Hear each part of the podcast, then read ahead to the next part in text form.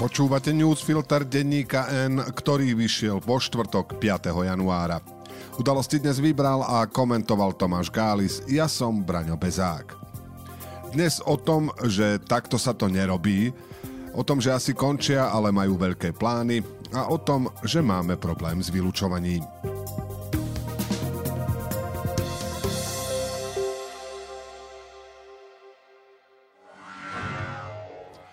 Práci si všimli zmanipulované tendre či konflikt záujmov a nenechali to len tak. Aj keď to znamenalo problémy so šéfom či stratu pohodlia. Vypočujte si príbehy odvážnych ľudí, ktorí sa postavili za správnu vec a bez ktorých to u nás lepšie nebude. Nový podcast Neumlčaný prináša Úrad na ochranu oznamovateľov. Nájdete ho na všetkých podcastových platformách. Práve v týchto týždňoch prebieha kampaň pred referendum o zmene ústavy, ktoré sa bude konať 21. januára. Ak ste si to náhodou nevšimli, nie je to vaša chyba, je to chyba iniciátorov. Tým však zodpovednosť za svoj blížiaci sa neúspech už zase preventívne hádžu na iných. Toto bol hlavný cieľ tlačovky Smeru, ktorého predseda hľadá výnikov všade inde, len nie v zrkadle. Reálne máme len 12 dní na kampaň, ktorú nerobí nikto okrem Smeru, posťažoval sa Robert Fico. Otázkou je, prečo by mal. Je tu napríklad otázka platnosti hlasovania. S jedinou výnimkou na žiadne doterajšie referendum neprišiel dostatok voličov. Čiže kampaň by bola rovnakým mrhaním stranických peňazí, ako je samotné referendum mrhaním štátnych financií. Strany, ktoré predčasné voľby nechcú, nemajú na referende a jeho úspechu záujem. Respektíve majú záujem na tom, aby sa o ňom hovorilo čo najmenej, čo je rovnako legitímne ako snaha dostať ho do stredu verejnej debaty. Lenže to nerobí ani smer, inak by si nedoprial dlhé vianočné prázdniny. V skutočnosti od začiatku zberu podpisov strana využíva tému len na mobilizáciu voličov a napádanie súperov. Vidieť to aj na tom, že s podobnými referendami už má svoje negatívne skúsenosti, aj na tom, že spočiatku ani nevedela, ako položiť otázku ústavne konformným spôsobom. Navyše po tom, čo Richard Sulík úspešne presadil vyslovenie nedôvery vláde, sme bližšie, hoci stále nie úplne blízko k tomu, že otázku predčasných volieb vyriešia samotní poslanci. A zda najväčšou hlúposťou z úst predsedu Smeru bolo, keď hovoril o tom, že ostatní politici referendum maria, pričom zmarenie referenda je trestný čin. Samozrejme, on trestný čin neoznámi, hoci ak má podozrenie, mal by tak urobiť. Vie totiž, že zmarenie referenda je napríklad to, čo urobil Gustav Krajčí v roku 1997. Nie to, čo nerobia Ficovi politickí oponenti dnes. Ale opäť, tu nejde o výsledok, ale o mobilizáciu voličov a očierňovanie protivníkov. Napokon Smer to už viackrát ukázal pri prezidentke Zuzane Čaputovej. Namiesto toho, aby seba kriticky priznal, že nevedel sformulovať otázku a preto sa celá vec zdržala o veľa mesiacov, obvinil zo zdržiavania hlavu štátu. Namiesto toho, aby ocenil, že mu prezidentka pomohla tým, že dala vec posúdiť ústavnému súdu, bola opäť zlá len ona. Takže 21. januára opäť nepríde na hlasovanie 50% voličov. Môžeme čakať sériu tlačoviek, kde predseda odhalí hlavných vinníkov. Konec koncov, verejnosť na to pripravoval dlhé mesiace. Niektorí koaliční politici akoby žili v paralelnom svete. Sice postrehli, že parlament vláde vyslovil nedôveru, ale zdá sa, ako by si z toho nič nerobili. A to aj napriek tomu, že myšlienka novej väčšiny žila len pár dní, ak nie hodín. Po prázdninách spriadajú veľké plány, ktoré pôsobia až tragikomicky. Napríklad premiér vyhlásil, že ako najväčšiu slabinu slovenských demokratov vidí roztrieštenosť a nejednotu. Pričom v skutočnosti je viac toho, čo ich spája, než rozdeluje. Verí však v kompromis a spájanie síl. Ak si odmyslíme kontext, je to lepší prístup ako ohlásené solitérstvo SAS. Problém je však v tom, že pozadie sa odmyslieť nedá. Vytvára ho napríklad hackerov stranícky šéf Igor Matovič, ktorý aktuálne naskočil a ďalej posilňuje vlnu vyjadrení ubližujúcich transrodovým ľuďom. Isté táto téma budí vášne aj na západ od našich hraníc a ukazuje, že LGBT ľudia naozaj netvoria jednu komunitu, keďže niektoré známe lesby ako Martina Navrátilová spochybňujú napríklad transrodové športovkyne a vážne otázky vzbudzujú aj nevratné chirurgické zmeny pohlavia či blokátory puberty.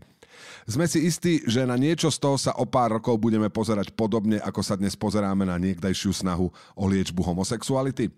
Lenže tieto témy si zaslúžia najmä citlivý prístup, nie to, čo v poslednom čase produkuje Matovič. Práve to má totiž veľký potenciál rozdeľovať a vytvárať nejednotu. Ak chce Heger opak, mal by najskôr dohovoriť svojmu šéfovi a potom snívať o spájaní. Ako druhý príklad života v paralelnom svete vyzerá najnovšia iniciatíva Juraja Šeligu.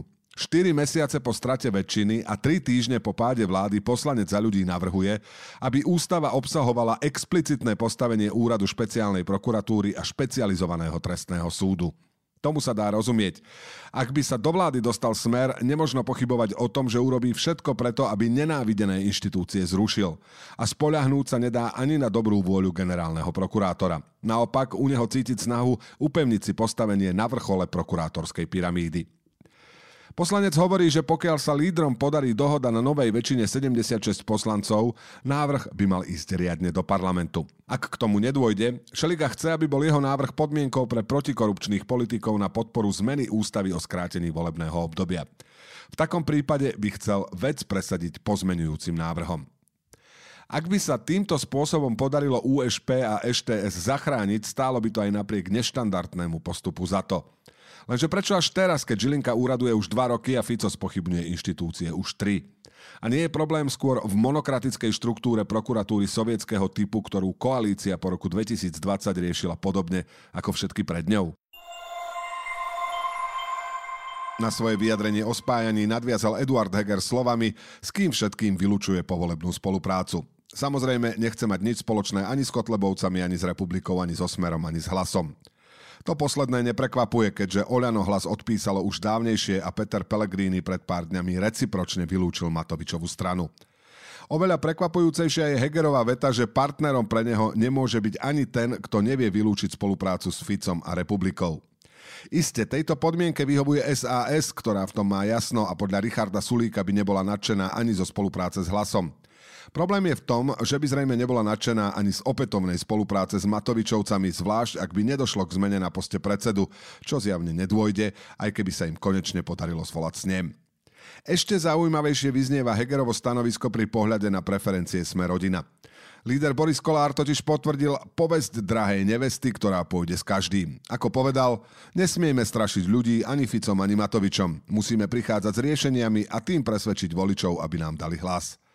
Kolár teda nevylučuje a Heger vylučuje ako partnera toho, kto zo spoluprácu so Smerom vylúčiť nevie, teda aj Smer rodina.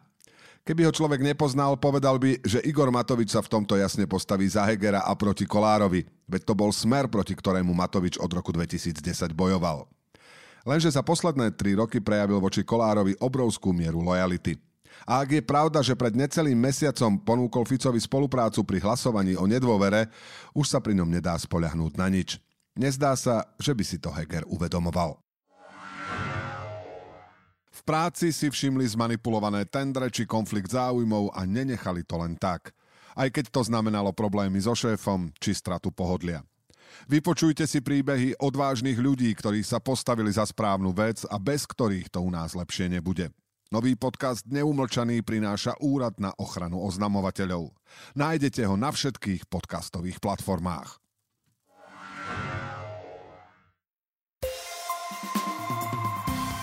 A teraz ešte správy jednou vetou. Prezidentka Zuzana Čaputová vyjadrila sústrasť rodine zdravotnej sestry zavraždenej v Michalovciach, pričom napísala Prosím, buďme všímaví, keď niekto volá o pomoc. Ľahostajnosť zabíja. 18-ročného Valentína H., ktorý je obvinený z vraždy zdravotnej sestry v Michalovciach, vzali do väzby. Rozhodol o tom sudca pre prípravné konanie okresného súdu Košice 2. Rozhodnutie nie je právoplatné, obvinený proti nemu podal sťažnosť. Železničná spoločnosť Slovensko pridá od pondelka 9. januára 8 a od 16. januára ďalších 5 vlakov. Ide o prvú zmenu v grafikone, ktorý začal platiť v decembri. Železničná spoločnosť Slovensko k zmene pristupuje po komunikácii so samozprávami a po vyhodnotení reálnej prevádzky nového grafikonu. Malo obchodu v novembri pomohli predvianočné nákupy, uviedol Ľubomír Koršňák, analytik Unicredit Bank.